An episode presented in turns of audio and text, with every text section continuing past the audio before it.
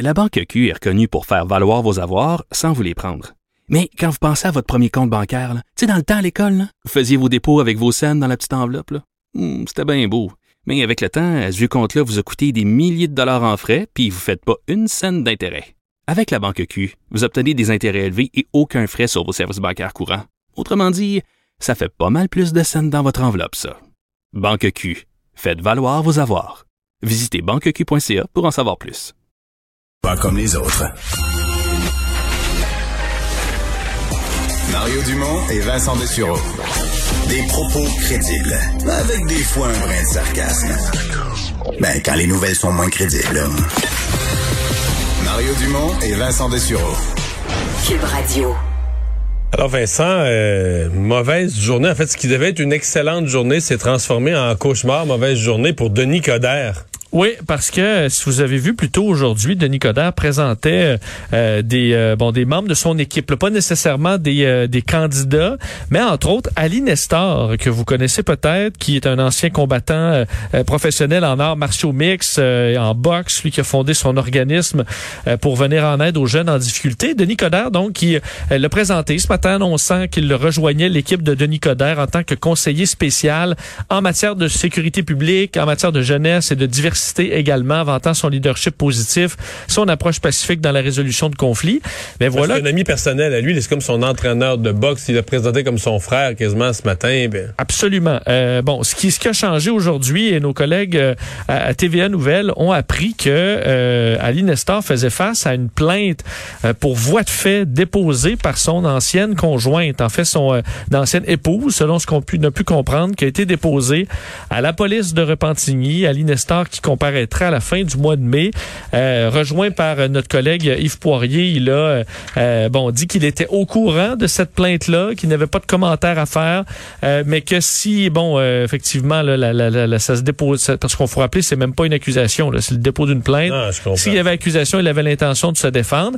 Ce qui a changé donc, ben, c'est que dans le cas de Denis Coderre, questionné également par notre collègue Yves Poirier, il s'est dit abasourdi, bon, disant que la justice devait suivre son cours et qu'en attendant euh, la fin de ce dossier-là, ben, il excluait Ali Nestor de son parti. Alors il sera, écoute, il est annoncé ce matin et il est déjà exclu en raison de cette information euh, qui est tombée au fil de la journée.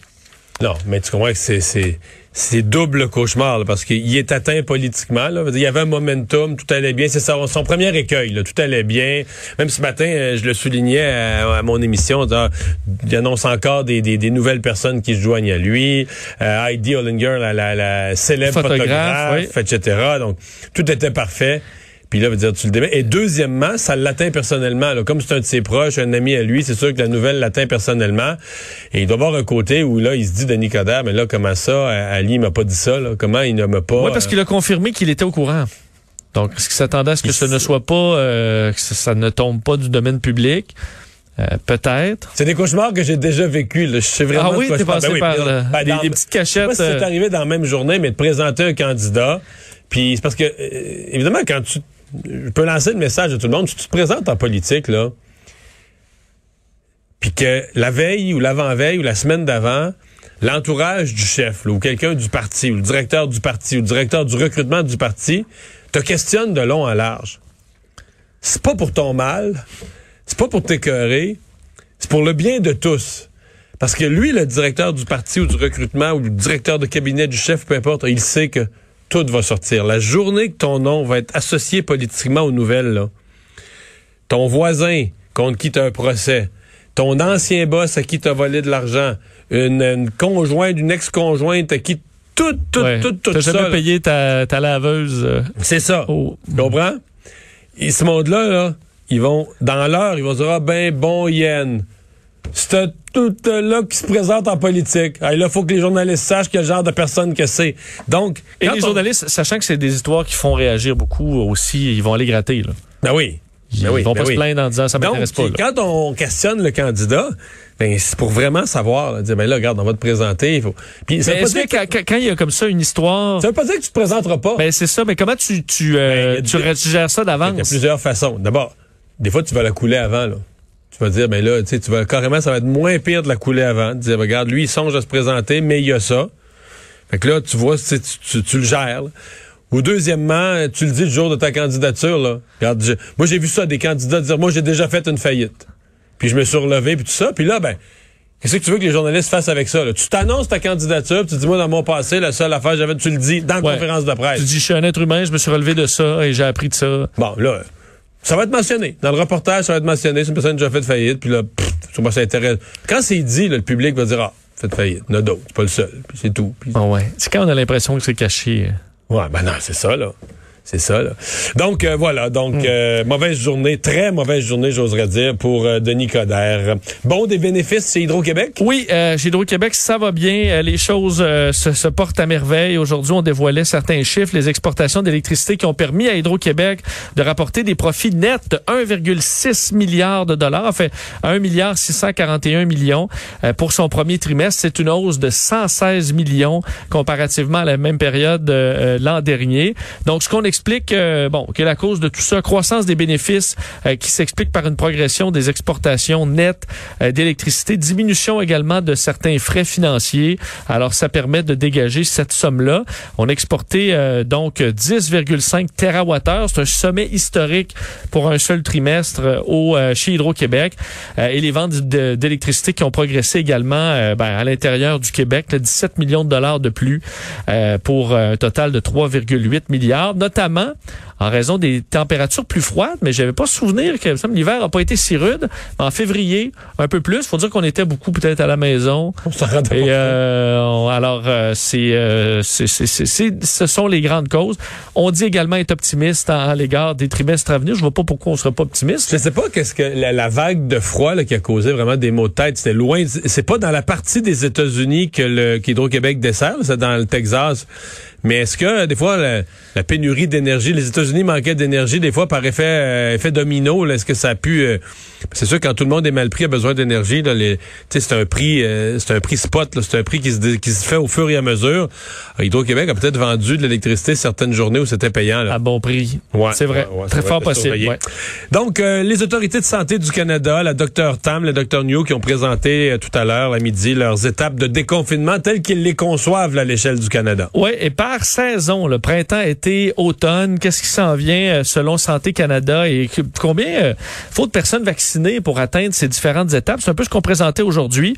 Et euh, quelques-uns, je voyais, étaient un peu déçus là, de voir que la liberté totale, c'est pas pour la semaine prochaine.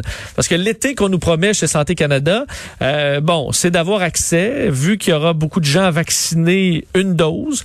L'objectif, là, 75% vaccinés une dose, 20% vaccinés deux doses, ce qui permettra, entre autres, de faire des activités extérieures, comme euh, du camping, euh, de la randonnée pédestre, du pic- des pique-niques. En plus, la randonnée pédestre, c'est beau, c'est gratuit, marcher. Euh, oui, ça dépend où tu vas. Là. Il y a des parcs Ah, où des tu as quand même besoin de pour marcher. carte.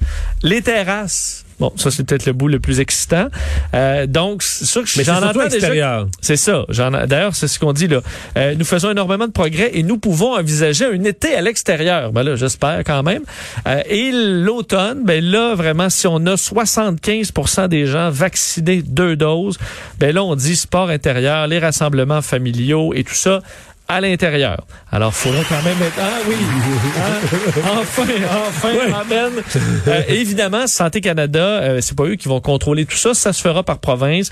Alors, je ça pense qu'il y a certaines que... activités intérieures qui vont reprendre, les salles de spectacle, puis tout ça. J'ai j'ai aucun Ben- doute que François Legault, quand il va annoncer son plan de déconfinement, il va avoir des activités. La réouverture complète des restaurants pour euh, le mois de juin, oubliez ça, là, à l'intérieur, et ça, ça arrivera pas. Mais il y a des... Mais je crois que le fédéral, c'était vraiment un cadre très large. C'est pas eux qui sont responsables. Probablement, je pensais à ça, probablement qu'eux, ils veulent pas mettre non plus de pression sur les provinces. Il aime mieux mettre ça plus pessimiste. Parce que si eux vont plus loin, puis là, une province, mettons, qui a beaucoup de cas, puis tout ça, l'Ontario, une province a beaucoup de cas, mais là, cette province-là va se retrouver avec une, euh, une espèce de pression euh, pour dire, ben là, le fédéral a promis aux gens, on rouvre ci, on rouvre ça. Moi, tu sais, la province va se retrouver avec une pression indue. Je pense que le fédéral aime mieux être plus, plus pessimiste, plus modéré, etc., quitte à dire, ben là, euh, les provinces, les provinces, en fonction de leur épidémiologie locale, iront plus loin, iront plus vite. Personne ne va se plaindre d'aller plus vite. Là. Et tu t'es dégagé un peu de, Voilà. de tout ça. Euh, suspension des cours mercredi prochain à la commission scolaire de Montréal, au centre de services scolaires, faut que je m'habitue, de Ouais. Montréal. Petite nouvelle rapide quand même parce que ça touche euh, plusieurs personnes, le préscolaire, primaire, secondaire, les services de garde du centre de services Ouais, ça de c'est important, de pas de Montréal. service de garde non plus. Là. Ça, ça désorganise plus les parents qu'une journée normale de congé. Oui, tout à fait, parce que euh, bon, on, on on aura des moyens de pression. Le grève des membres de la Fédération des professionnels euh, de l'éducation du Québec qui vont débuter mercredi prochain à minuit jusqu'à 11h59, de sorte que euh, bon, euh, on voulait pas que les jeunes traversent des lignes de piquetage et tout ça. Alors on décide d'annuler carrément la journée. Par contre, il y aura des travaux. On dit les enseignants vont fournir aux élèves des activités d'apprentissage individuelles à faire durant la journée, sauf pour certaines écoles qui avaient une journée pédagogique. Une solution inédite au manque de respirateurs. Je termine là-dessus. Tu t'attendras pas à cette nouvelle-là, euh, Ben non. Mario. Je pense pas. Euh, Là, on parle-tu des respirateurs pour les gens qui ont la COVID, là, les ventilateurs? Ouais, venti- je crois, ouais, ventilateur, respirateur. Ouais. Donc, euh, euh, tu sais que c'est compliqué. euh, évi- évidemment, euh, c'est très difficile pour le corps euh, de- de- d'utiliser un respirateur. Il y a certaines personnes qui ont carrément des difficultés euh, au niveau de la gorge et qui sont pour qui c'est carrément impossible euh, d'être oxygéné de cette façon. Eh bien, sache que selon une recherche de l'université de Tokyo, on peut euh, ventiler euh, et, ben, par le rectum. Voyons. Par le rectum, on l'a on l'a essayé. J'avoue que je l'avais Ben, c'est ça, je l'avais pas vu venir. je savais pas comment te, je l'ai dit juste bon directement. On a fait des études sur les rats, sur les souris et les cochons et on est capable de faire respirer un cochon par son rectum en utilisant euh, une espèce de liquide. Parce que moi, à première vue, j'aurais vu que si tu me souffles de l'air dans le rectum, là, je deviens une grosse ballonne. Ben, c'est ça, c'est qu'on utilise un on, on utilise tu un mets de l'hélium, je pars, je pars dans les airs. là. Non, on utilise un liquide. Donc, on a trouvé un liquide, euh, un perfluoro. Euh, Tu dire aux gens, Régis, qui arrêtent de rire, c'est une nouvelle médicale, Ben, oui, c'est ça, c'est médical.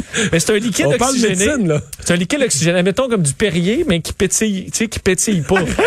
Et là, on va euh, faire, C'est sûr qu'il y a du derrière. on fait comme une, on, on appelle ça une livraison intra-rectale et ça t'oxygène de sorte qu'au lieu d'avoir un respirateur dans la gorge, ben, tout se passe dans le bas du corps et t'es, ox- oxygéné. Là où les joueurs du Canadien sont souvent blessés. souvent blessé et euh, ça permettrait donc de on, on dit même qu'il y a un taux d'oxygénation chez le cochon dans certains cas supérieur euh, au euh, système plus traditionnel alors évidemment on- Plus traditionnel, c'est bien dit, ça plus traditionnel par les poumons et on dit évidemment on n'a pas fait les tests encore sur l'humain je sais pas si les gens vont se garrocher pour faire la les différentes phases Mais euh, là, quand d'études. ils, quand ils passent à l'étape d'être le ventilateur, ils se garochent plus sur grand-chose. là. Ils prennent pas mal ce qu'on ce qu'on leur donne pour leur sauver la vie. C'est ce que je comprends de la COVID. Là. Oui, non, je, com- je comprends. Si tu fais pas, ouais, bon. Et euh, mais euh, sur les cochons, on sait que ça, c'est le, le corps du cochon est quand même proche de celui de l'humain, Oui, les oui, tout organes. à fait, ah oui. Donc, euh, si ça fonctionne sur le cochon et sur le rat et la souris, il y a de très bonnes chances qu'on soit capable sur l'humain. Alors, euh, peut-être qu'on va pas se, écoute, on va pas lever la main euh, les premiers pour utiliser ça, mais si ça pourrait sauver des vies, ça pouvait sauver des vies, pourquoi pas? Tu vas finir médecin avec toutes ces recherches que tu nous partages. Ben, surtout, j'ai de la misère à, tu sais, tu dis, je vais essayer ça, ça va peut-être marcher, et ça a marché. Félicitations aux étudiants en médecine de Tokyo. Merci Vincent.